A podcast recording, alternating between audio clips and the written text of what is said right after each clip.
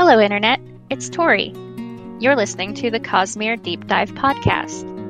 For updates on when episodes go live, follow us on Twitter and Facebook. To join the discussion, visit our Patreon page at patreon.com slash cosmerecast, where you'll find an invitation to our, our Discord server. Thank you for listening, and please enjoy the show. Hello and welcome to the Cosmere Deep Dive Podcast. I'm your host, Mike. Joining me this week are Craig, Hello. Tori, Hello, Internet. and Dave. Howdy, y'all. Uh, so we start every week with Good Thing. Craig, what you got? Well, um, I was reluctant to do, talk about it before, but now I've actually played it, so I think I can classify it as a good thing. Um, from our perspective, it came out a few weeks ago, but it's an RPG, an open world RPG called Outward, uh, made by what Deep Silver or something. Um, I I don't know how people like found out about this game. It sort of just popped out of nowhere for me. But everyone is streaming this, and I'm like, I gotta check it out. The, it, it's not a typical RPG that has like experience points. It's very much skill based.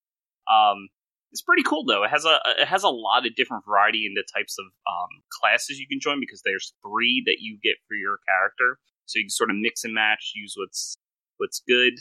Um, like I said, no experience point system, so it's all skill based and money based for equipment and skills and learning those.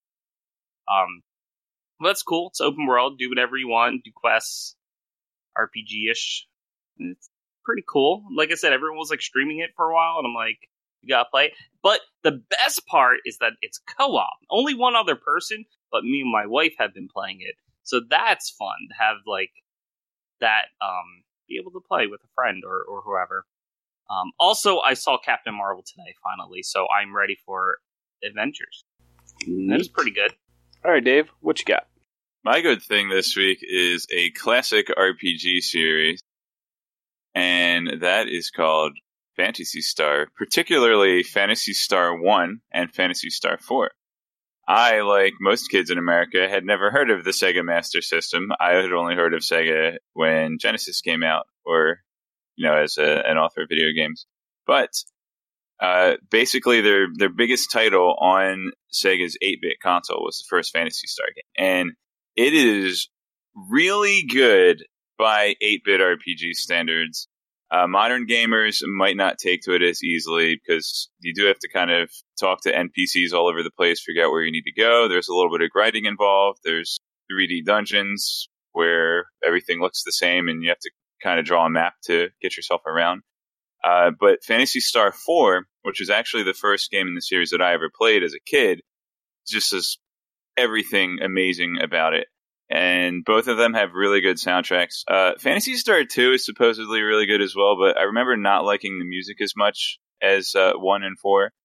And I also just found out that Phantasy Star 1 got a re release on Switch and they've been some quality of life improvements. Kind of like, like scaled up the XP and the money and lowered the random encounter rate so it's less grindy. There's also an on-screen HUD with portraits and best of yet, a new feature for this version. There have been multiple re-releases, but the, a new feature for this version is there is an auto map. It draws a map in the dungeons as you're walking along, and it's on the corner of the screen, and it's just it just keeps you from having to draw it yourself because that's what you would eventually end up doing anyway. So that is fantastic.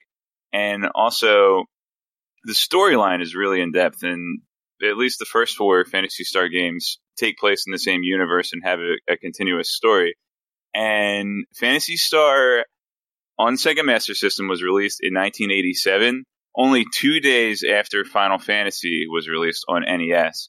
And just, it had better graphics. I don't know if I can say a better soundtrack, but it definitely can rival Final Fantasy One soundtrack. And also, I'm gonna get some flack for this, but Phantasy Star also boasts the best female protagonist in the 8-bit era, and I I'll say at the time a better character than Samus Aran.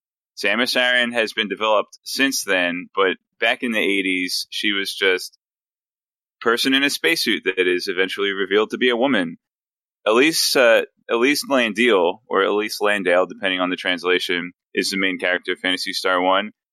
her brother's in a revolution against an evil emperor. He gets publicly executed. She uh, goes to avenge his death and pick up his mantle in overthrowing the evil emperor Lassic. So, like, way cooler than Samus, at least by 1987. Great series, at least uh, one and four. Those are the ones that I've played and can attest to. Neat. And yeah, Metroid 1 Samus was not like a character, basically. I mean, It Metroid was- 1 was not really a fun game either. Eh, it was a fun game. All right, uh, so my good thing this week is a movie that came out in 2001. Uh, it's a French film directed by Christophe Gans. Uh, it is called The Brotherhood of the Wolf, or that's the uh, the American title. The French title, I'm sure I'm going to butcher, but here, let me give it a shot. Les Hey, than des Loups. Uh, and it is based on the actual historical event called the Beast of Gévaudan, uh, which is the real world basis for a lot of our modern werewolf mythos, um, including the silver bullet thing. Um, this is like consistently one of my top 10 movies of all time, which is a list that changes based on, you know, time of day, season, what I've seen recently, how I'm feeling that day, and it's really, really good. It it's also basically every genre. Um, it's it's a historical epic. It's a kung fu movie. It's a monster movie. It's a horror movie. It's a mystery. There's romance. There's political intrigue. There's everything. me there's kung fu. Oh, there is absolutely kung fu. Yeah, there's kung fu. What? Um, the, our our main character's sort of sidekick is played by Mark Dacascos, who you have definitely seen in things, uh, whether you recognize his name or not. And he is a kung fu Native American, which is exactly as ridiculous as it sounds, but the movie makes it work. Um, but yeah, I don't want to go into the ending or any sort of spoilers, but it's extremely good. It's totally worth watching. The English dub is fantastic, and it's it's just a really really good movie. If I can talk my wife into it, we may be watching it after we finish recording tonight. She just shrugged at me. I think that's a go. Basically, that's what that means. So, all right, Tori, you're up next.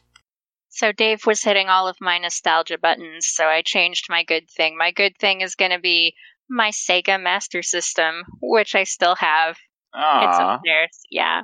I love that thing. Um, so I've had it since it came out. Um, I originally shared it with my brother. Now it's mine. And uh, so I really like. Uh, now the default game that came with it was uh, Hang On, which is a racing game where you're on a motorcycle, uh, and Astro Warriors, which is you know you're shooting stuff in space. Um, my favorite game on it is this one called Penguin Land, where you're this kind of um, alien penguin. I can't explain it. So there's a planet of penguins, right? There's a planet of penguins, and your penguin is in this rocket ship, and you crash land, and so you have to get your egg to safety. and right, so um, you have to. It, it's one of those brick breaking games. So you're up top with your egg, and you have have to break the bricks to make little stairs so that the egg doesn't fall all the way down this cavern. And I mean, it's a classic tale. Like clearly, yeah, it and we there all are grew up with this story. yeah. There are polar bear monsters that will try to get the egg and and so you have to you know figure out where you can break the bricks to drop the egg so that the polar bears won't get it. So that's my favorite game but um yeah phantasy star is is also good as as dave was saying.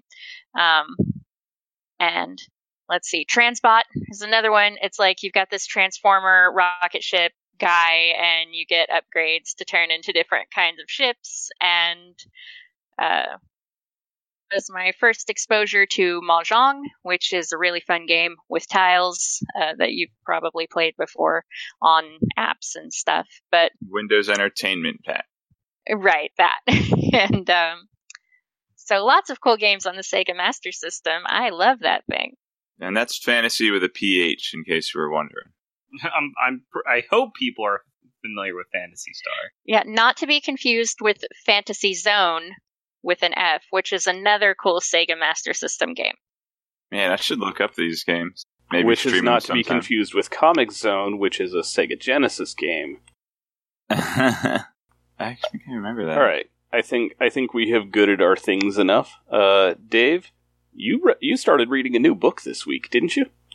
Dude, I'm so excited. Uh, yeah, Skyward. No, just well, you should read that as well. I should read Skyward. I, I Yes, should have read it definitely during the week instead of rereading Well of Ascension. Although I did pick up some nice extra details in Well of Ascension. I mean, I can't fault you for wanting to reread Well of Ascension. It like all of these books do benefit very very greatly from from a reread, Yes. which is at least part of the point of what we're doing here. Ah. So you guys have read these books before. I can neither confirm nor deny that. uh, but anyway, you you started on the Hero of Ages, yes? I sure did. I read the prologue and the first three chapters, and took a look at some of the maps. We have some couple of new city names that I didn't recognize, but it's cool. I like. No, no spoilers in the front of the maps. I hope. Don't believe so. I mean, if it's there and it's before the pages you have to read, I don't There's- see why not. There's Urteau, and there's Fadrex City. Oh no, And those are huge spoilers. You've ruined the whole Fedric book. City is where Cett is from. I don't remember Urteau. Is that the the picturesque Urbane? No, that was Urbane. Was picturesque. Urteau, I it sounds familiar, but I can't remember. That's not the terrorist capital, is it? no. No, Oh, there's a, there's a canton of orthodoxy there. It's probably not it. I don't think Urteau was mentioned in either of the first two books. Sounds so familiar.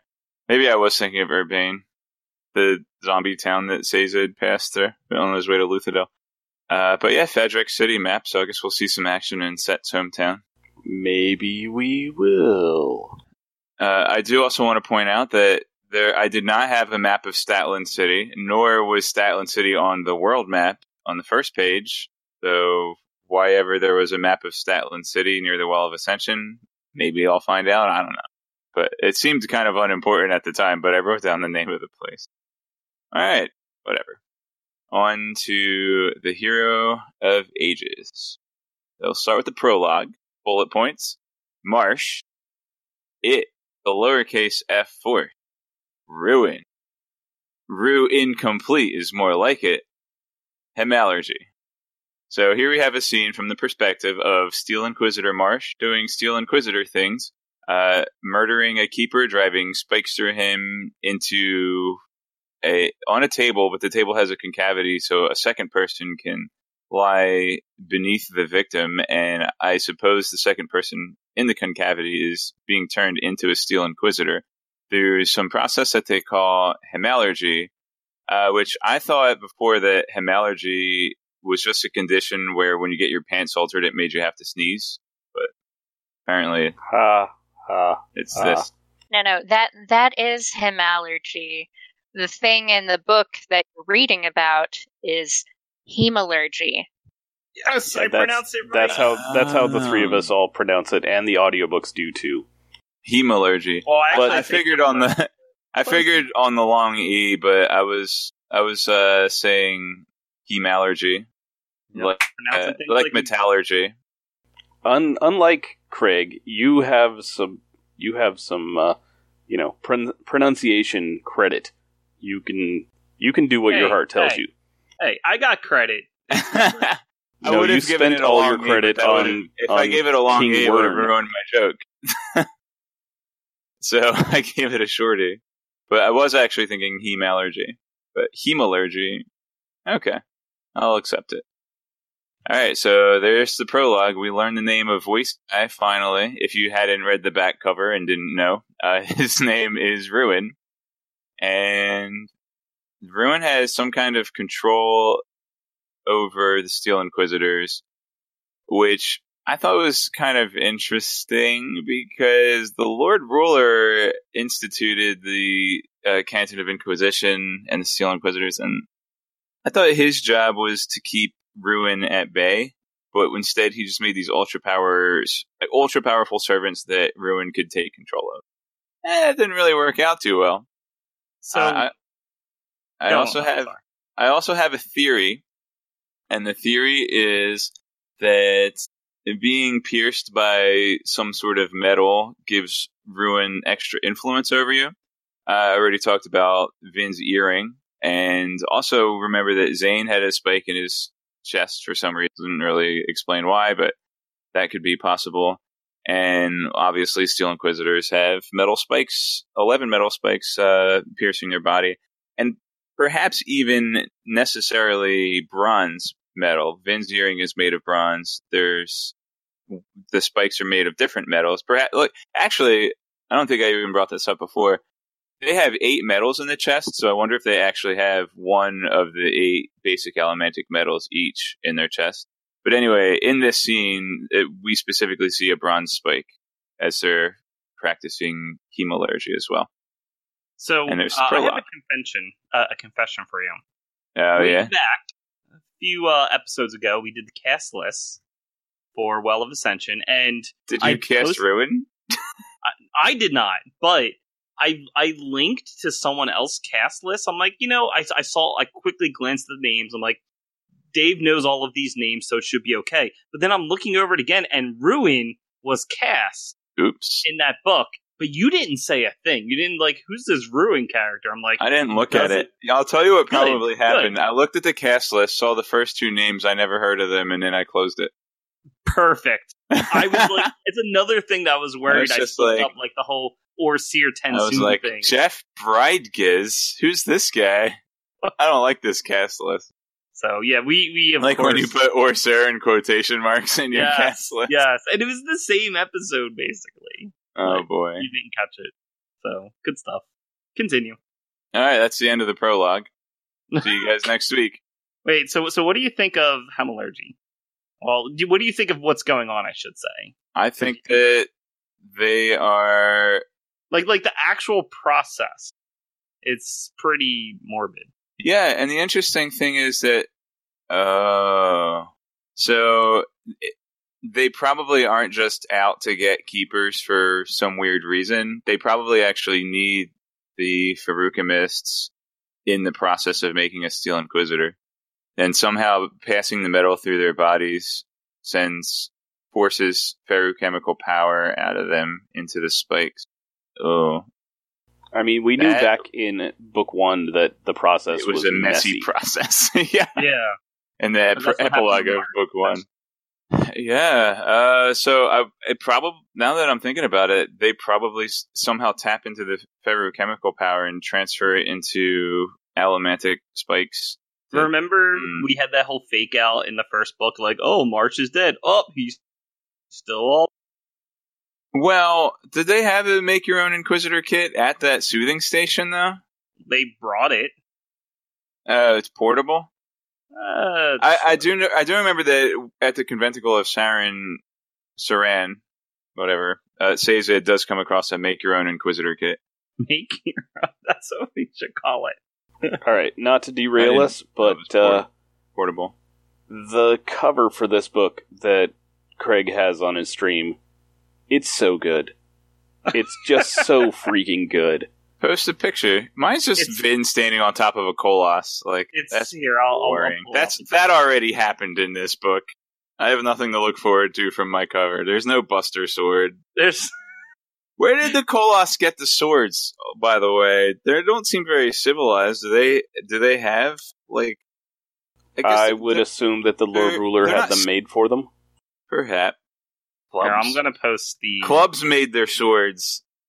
Mm. So it's the UK cover uh, that I'm using. All right, let's have a look. So Ah. my cover, which I I like, because you you said yours is different, don't you? Yeah, mine is Vin with a goofy face standing on top of a Koloss. The Koloss has arrows stuck in its back. So I have the older US cover, and I sort of like it. Is that loading for you? But it's No. Elend and, and Vin. Oh man, dude, We're, we'll get to Elend. Okay. Well, why don't we continue? All right, chapter two. Wait, Um, what happened to chapter one? Oh crap! I, chapter one wasn't the prologue. That's different. Okay. All right, we're we are in part one, Legacy of the Survivor, chapter one, bullet points. Fat Ren, aka Stimpy, attack on Vetitan. I'm sure no one's ever made that joke before. It's fat red. Fat Red is Stimpy. it's so stupid.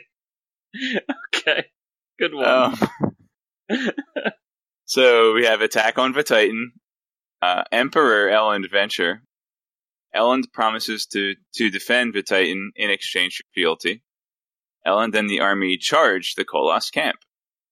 So here we have a city that is uh, kind of ruled by the skaa. They've been surviving here for a while, and they realize that, uh, and the leader of this of this city is named Fat Ren, and he's he and his brother Druffel are talking, and there's a Koloss army about to charge down on them, and then Elend shows up all by himself on a horseback, just kind of shows off with Allomancy, tells him he's their emperor, and you know Elend, and he has a beard now, um, which I never really. I always thought of him more clean shaven, but uh, it's more emperor like. So I get it. Elend, he arrives with his season two beard and tells everyone. And Where's the beard. I'm not done. This is a this is a real okay.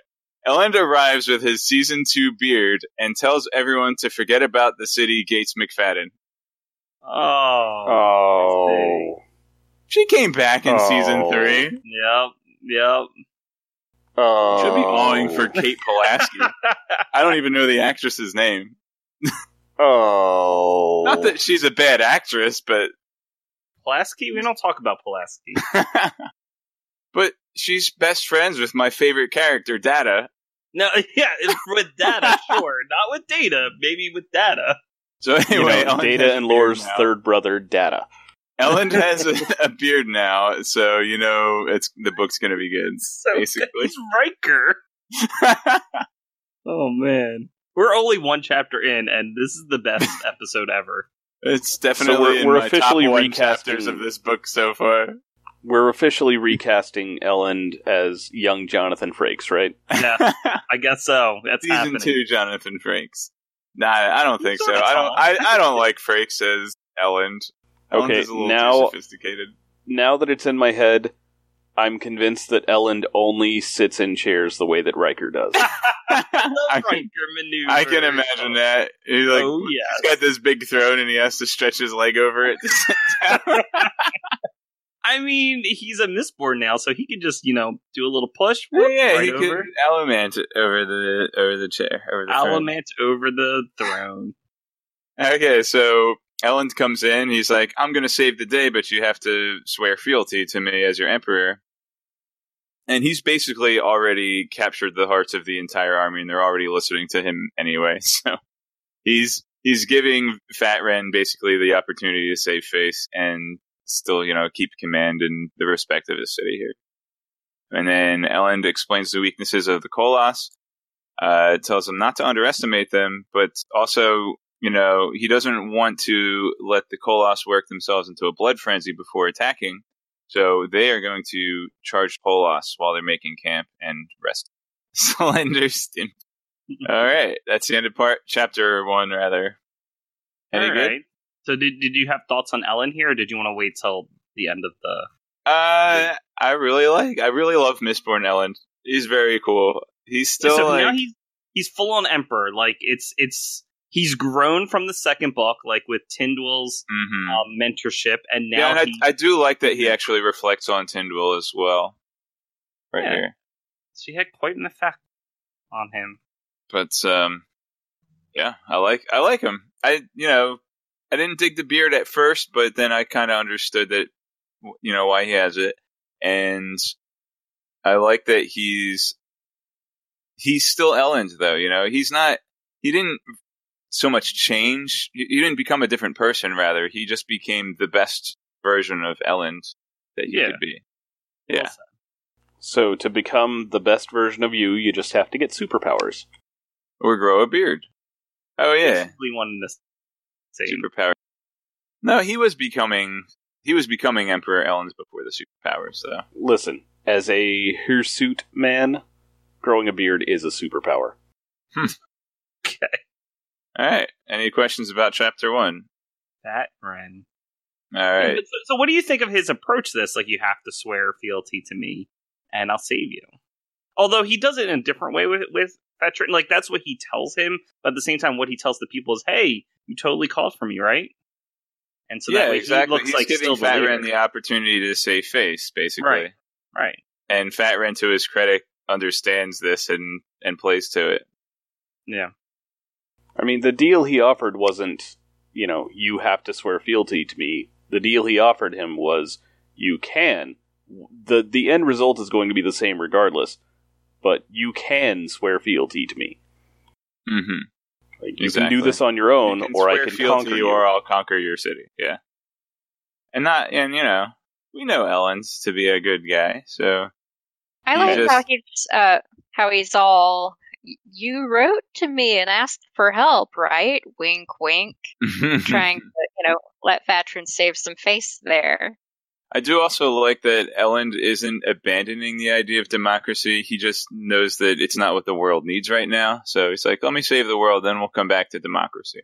Sometimes you got to do what you got to do. Or secret stuff sometimes. Got to do secret It, stuff. it actually kind of reminds me of what I thought uh, Sarene and Raoden were going to do, but it never happened. what what Elend's because Sarene, because Sarene sets up this whole capitalist system before you know, like this whole mercantile people work their own land and you know keep Right, the right. profit of the land for themselves. actually pay people. right? She starts she starts setting the groundwork for a more democratic world, but then Yeah, but she actually has her home country. To, like Teod was doing this, and it's sort of like you guys are doing backwards now because you lost the Elantrians. Hmm. Here, it's like the people, the skaa didn't know any. Like, there's nothing that they know. It's been a thousand years. All they know is being under, you know, Inquisitor and the noble rule. yeah, So it's it's different for them to adopt it because they don't it the stuff that happened in Elantris was ten years. Like in ten years things have changed. Versus it's now been over a thousand years. Well, about a thousand years. So you can see the well, it's difference. been it's been three years since things changed. You're yeah, but I should say that you're not comparing under- you're not comparing apples to apples. You're comparing the time of the Raod with the times with the time of the final empire. You're comparing three years, ten years to a thousand years. You should be comparing however long uh, Aeon Dor was in, in existence to the final empire. I would also like to point out that the Riode was going from a post scarcity society to not that, where yeah, the death of the Lord Emperor, or yeah, the death of the Lord Ruler, um, is a completely different thing. Like, you didn't go from we have infinite everything to we have nothing. You went from God's alive to God's dead, but he wasn't actually doing all that much. So, so my my comment was just based on how people can't seem to accept or want to work with democracy. At least what we've seen in Well of Ascension. It's sort of like you try to give people some power, and they just sort of do the same thing. Like the nobles are still in power. That's who they follow. Like it's very hard for them to adopt any other economic frame, economic and political framework. Well, they did have a third class arise. They Uh, did, a step and that's in that because direction. they were able to really, because of the economy. Essentially, they were able to really uh, take advantage of that. So, yeah, you have that, and that that was my comparison uh, with Elantris, because Elantris, they, you know, they still have memory of what it was like in that post scarcity type world. I still don't think you're comparing the the correct stage of Elantris. I to- think I'm talking about something different than you guys are talking about. Sure. All right. I'll, I'll concede that. So, chapter two. All right. So we will Oh, yeah. get to we will get to chapter two presently. That is to say, we will get to chapter binary ten soon. But first, I want to talk But, about um, the epigraphs. Uh, Okay. So we have a, a bit longer epigraphs here. They are apparently epigraphs. Uh, you know, I don't know if they're specifically written or just thoughts going through the head of the hero of ages while in the Well of Ascension. Possibly even Vin herself doesn't say explicitly that, but probably likely Vin. I don't know. Could be Vin, but at, at this point, it's the hero, a hero of ages in the Well of Ascension, uh, looking down on this ultimate cosmic power, and but it's, it's not quite having the wisdom of what to do with it. I like how I'll say I'll say she because I'm assuming it's Vin for now. I like how she mentions Alex. I didn't say Alexa. Go away. Um, hey Alexa, are you a hero? of I unplugged her. Don't worry. No, I always have to mute mine before we start because it's right next to me over here. Anyway, so I'm assuming it's Vin for now. So I'll just so convenience of picking a pronoun. She is saying, you know, I can move these planets around, but like an infant that doesn't know his strength, I might be able to break my toy beyond repair, basically. So, and yeah, pretty cool getting some hero of ages perspective. All right, so chapter two. Uh, one of my favorite characters is the center of chapter two here, Tensoon. In case you didn't uh, hear that the first time I said it. But anyway, Tensoon has had his bones taken away from him, and he's schlurping around in prison. Uh, I had correctly guessed that he would return to his homeland to, you know, confess what he had revealed to Vin and even breaking a contract. So what's going on is the leaders of the Kandra Society are offering him a they're offering him a um a an execution as a contract breaker rather than shame and torture as a traitor. So, you know, he's contemplating this and they they kind of drop a skull on top of him as almost kind of like an outward show but they're basically they're expecting to just drop the skull on him and kill him with a bucket of acid before he has a chance to answer. But Tensoon is so pro that he can form all his vocal cords and stuff in the skull fast enough to cry out justice. So or judgment rather. So uh, Tensoon is of the third generation of Kandra. So he's pretty old compared to other Kandra, but the he is under the judgment of the second generation, and who he doesn't think is necessarily following the intent of the first contract, as he calls it. He also says that he has blessing of presence, which isn't explained. I guess it's just refers to the fact that he is sentient as opposed to other mistwraiths. So, third generation, he's in prison, blessing of presence, acid, he cries out judgment, and I can't wait to find out what happens to him next because the chapter just cuts off. Come on, Tensoon, you can get out of there. Well, I guess we'll have to wait and see. But I have to agree, he is very much pro. You'll find out what happens to 10 soon. So it happens in chapter 10. Could be. Honestly, I don't know. I would put it if I was writing the book. All right. Shall I move on to chapter 3? Unless you want to talk more about Kandra stuff. Uh, I guess the only other thing that I wanted to say is that Tensoon, while admitting his, you know, that he was a contract breaker, still is pretty convinced that he did the right thing to save Vin. Um, I don't know why, but he probably hasn't quite pinned down why he did it either. That's all. But we can you can see what Kandra are like um, when they don't have a form. Well, they don't have bones, Yeah, they're gelatinous cubes. basically. but they're not cubic. But they are gelatinous. They're amorphous. They're gelatinous amorph. And good thing we actually have Tensoon because if it was any other Kandra, especially a younger one, uh, that's it. This would be the only chapter with them in it in the end.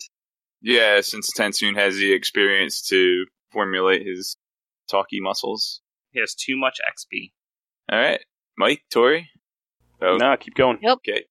All right, Go chapter three. Chapter three. Charge! Blood frenzy. Vin arrives in a flurry of horseshoes. The Koloss are being controlled by an external lowercase f force.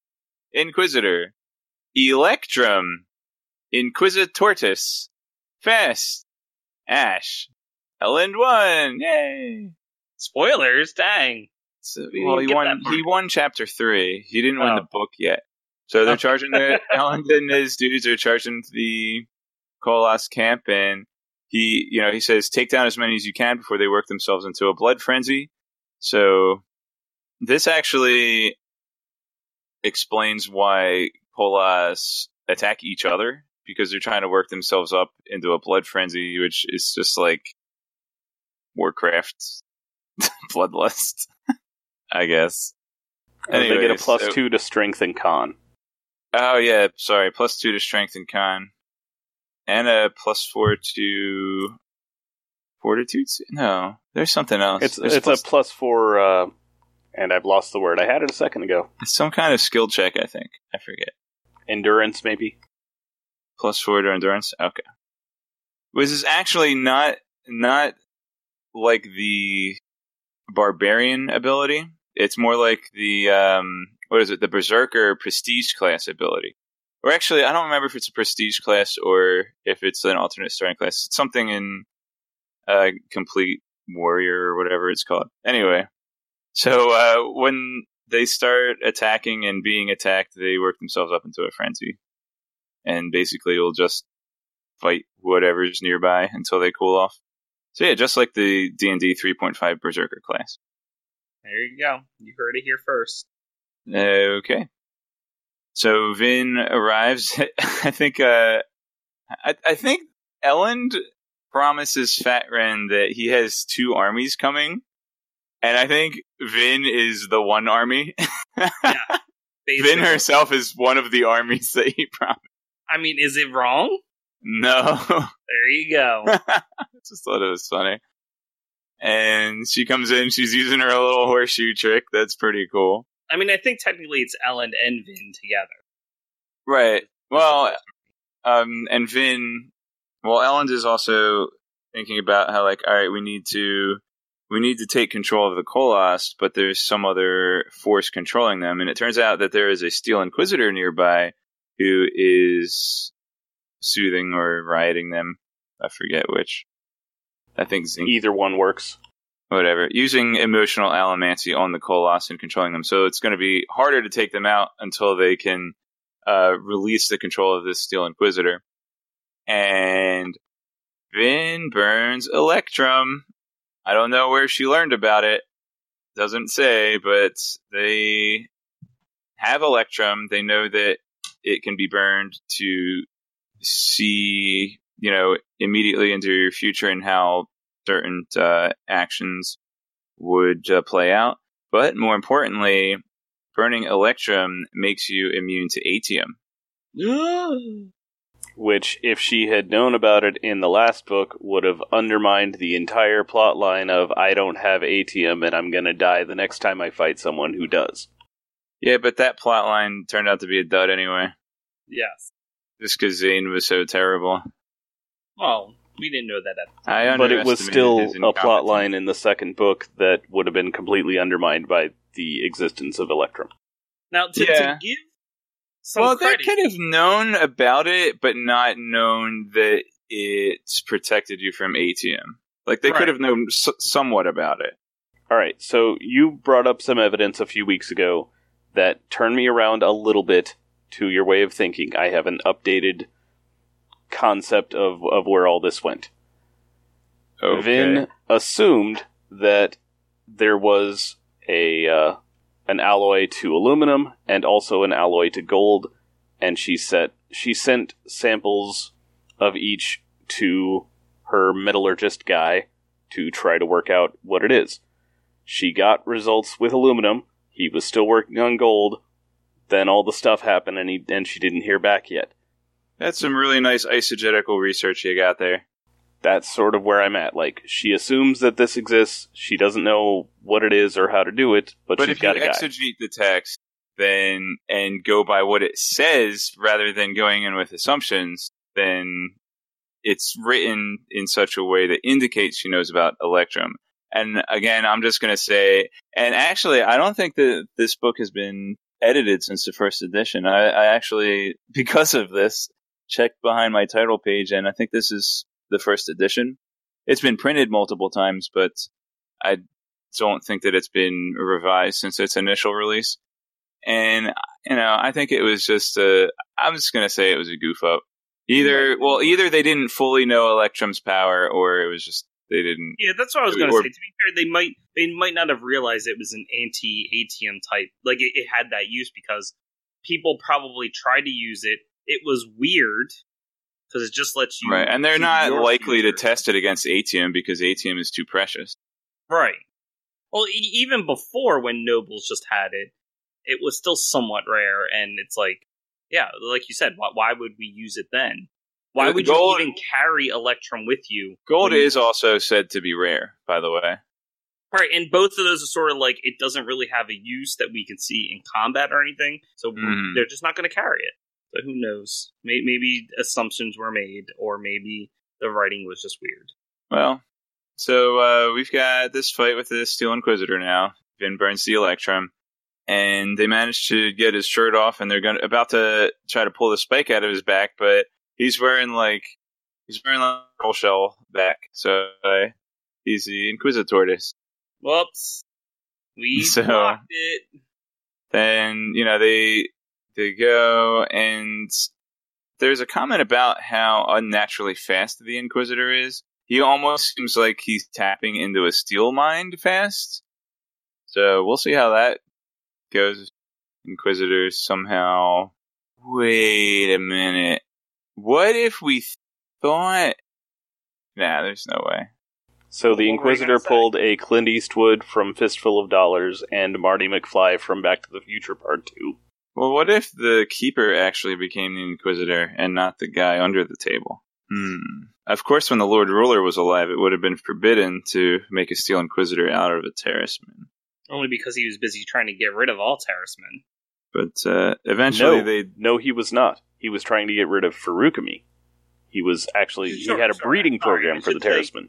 If if there was someone who could use copperminds and things like that, that's what he was trying to stamp out.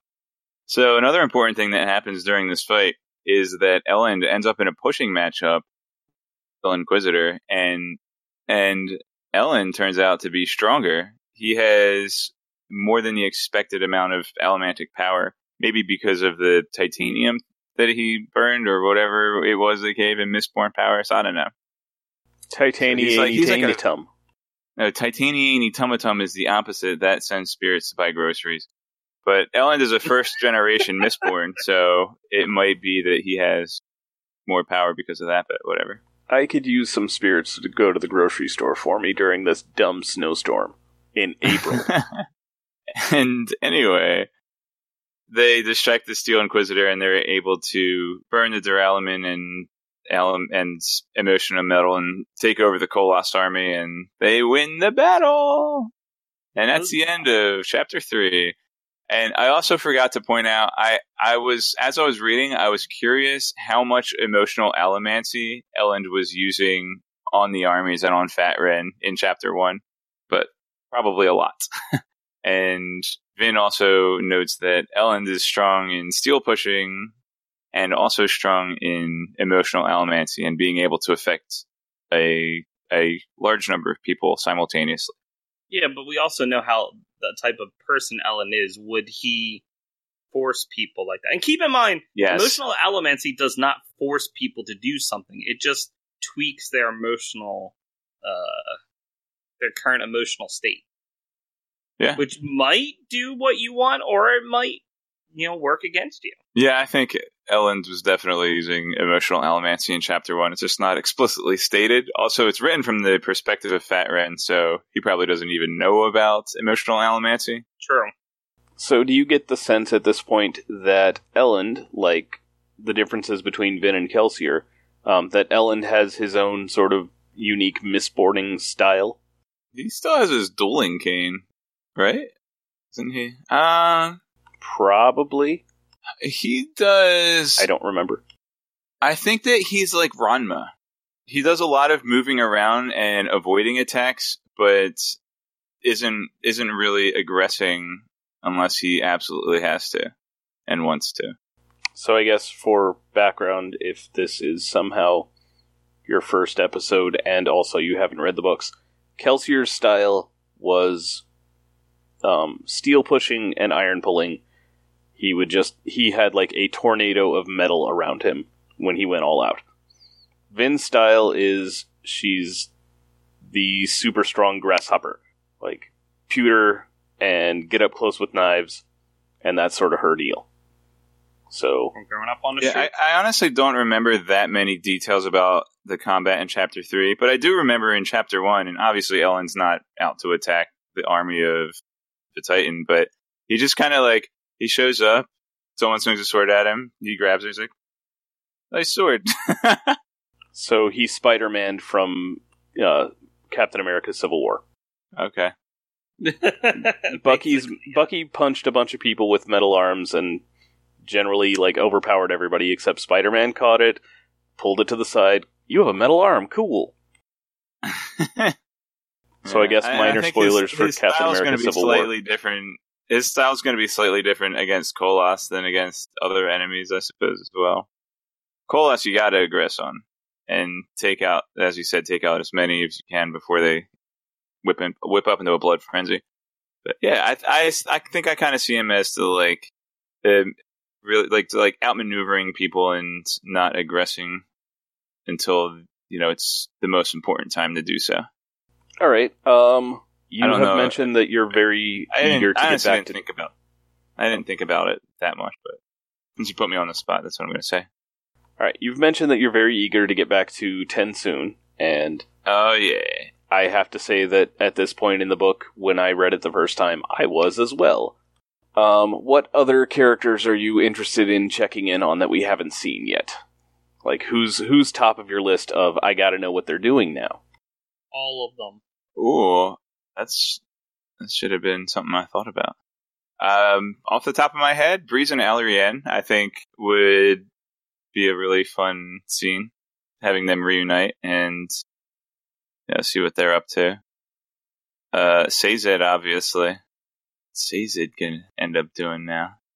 What is Sazed gonna end up doing now? um mist spirit it's weird like oh does well, i don't know he doesn't no okay so mist spirit is still around after they release ruin because he he gets vin to feed the metal to Elend so is mist spirit gonna be a big player like do they trust would they trust him now and realize that he's been you know trying to keep ruin in captivity Those so, are yeah, good what's, that- questions. what's he do with Mist Spirit? I want to see what he's up to. So I would say probably in order: Sazed, then Mist Spirit, then Breeze X Alrianne. All right. Um, any I mean, early... Tensoon is on number one, obviously, but TenSoon is number zero. Yes, Then- obviously everybody loves the puppy. Any early predictions for how the book's gonna end? you know, Vin, I believe paper can be moved. If it proves too heavy, you could burn pewter. oh, what a guy! I love him so much. He better survive. He better bust out and reunite with Vin and Elend. Bust out. That's exactly what he has. Well, to I maybe I mean maybe they'll break him out. I don't know how they'll Why bust out when you lose out? the homeland. Well, because he can't he can't schlorp vertically up like a flat wall.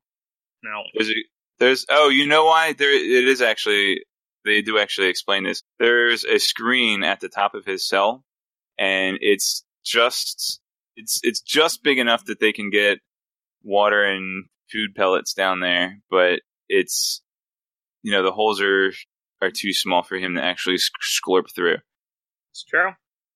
All right, so predictions for the end of the book. Early predictions. Go. Predictions for the end of the book. Yeah, we need something we have to make fun of you about, so.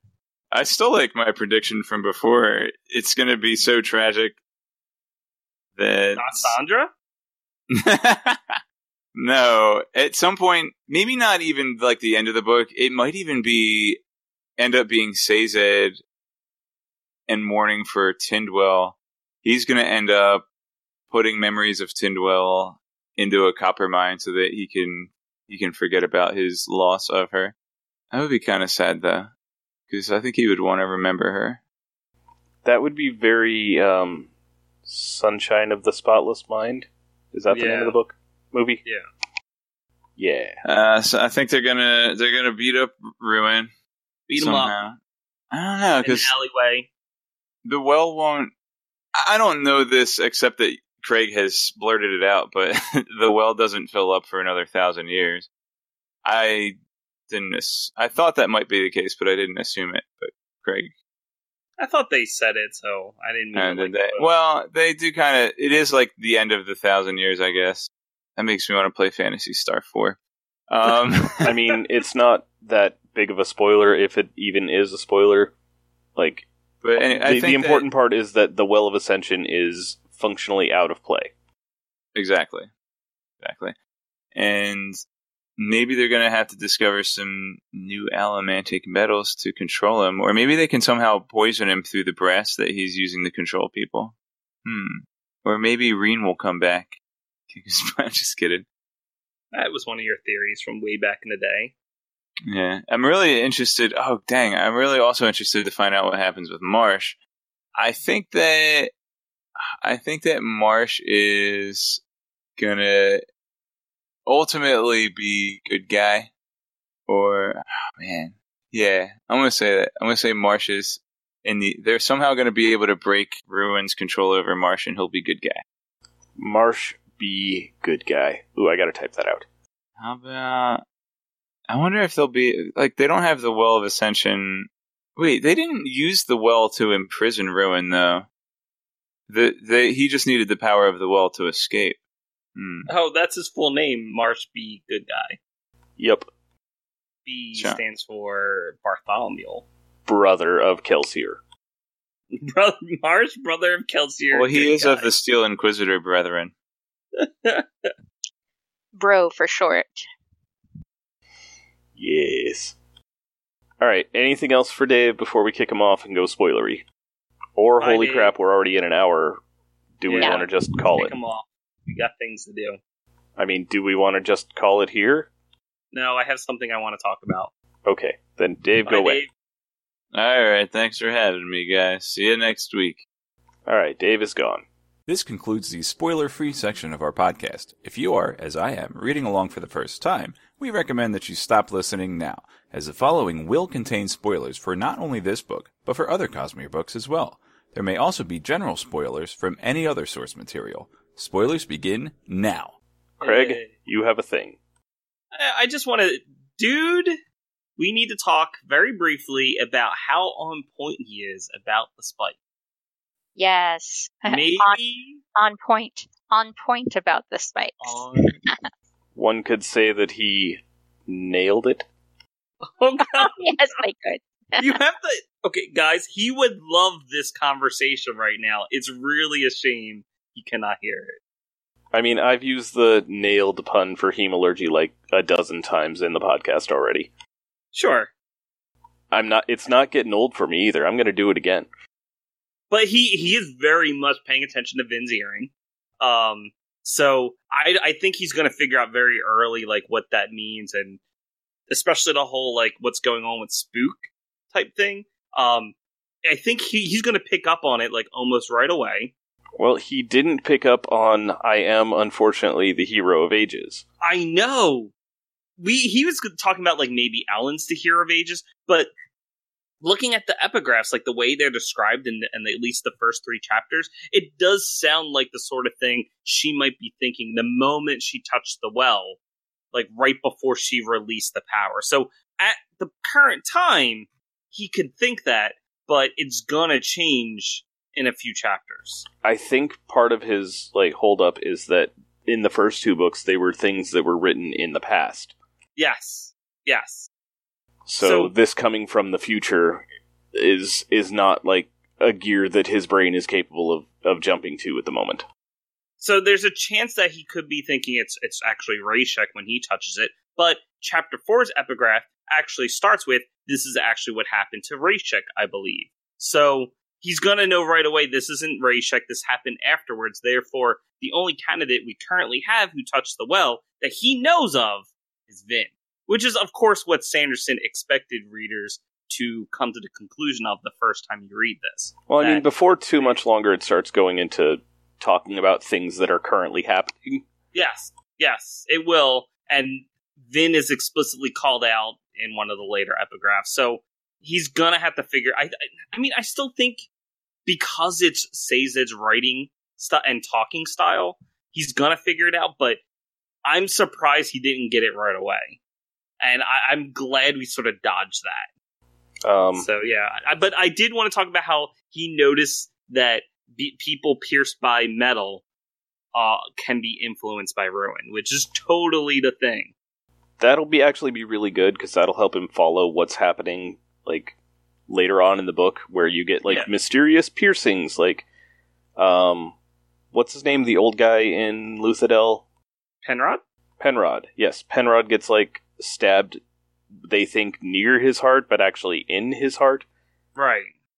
and he'll be able to like, oh yeah, that's that's what's going on. That's super easy. Yeah, Now, it doesn't necessarily have to be a particular type of metal, but the type of metal you're pierced with will confer certain it it will exchange certain powers. It will steal certain powers from whoever you're you're being pierced from. Uh, like what happens with Spook, I believe it's shoot. Now I have to look up hemalurgy because I don't actually know. Because I thought he was pierced with steel because it was a sword. yeah. He got a he got pewter burning. Yeah, but he, he stole pewter burning, but you used the steel because I think steel steals physical Steel steals physical. Right. It steals physical allomantic powers. So you piece that's why they typically use steel spikes. Brass steals mental.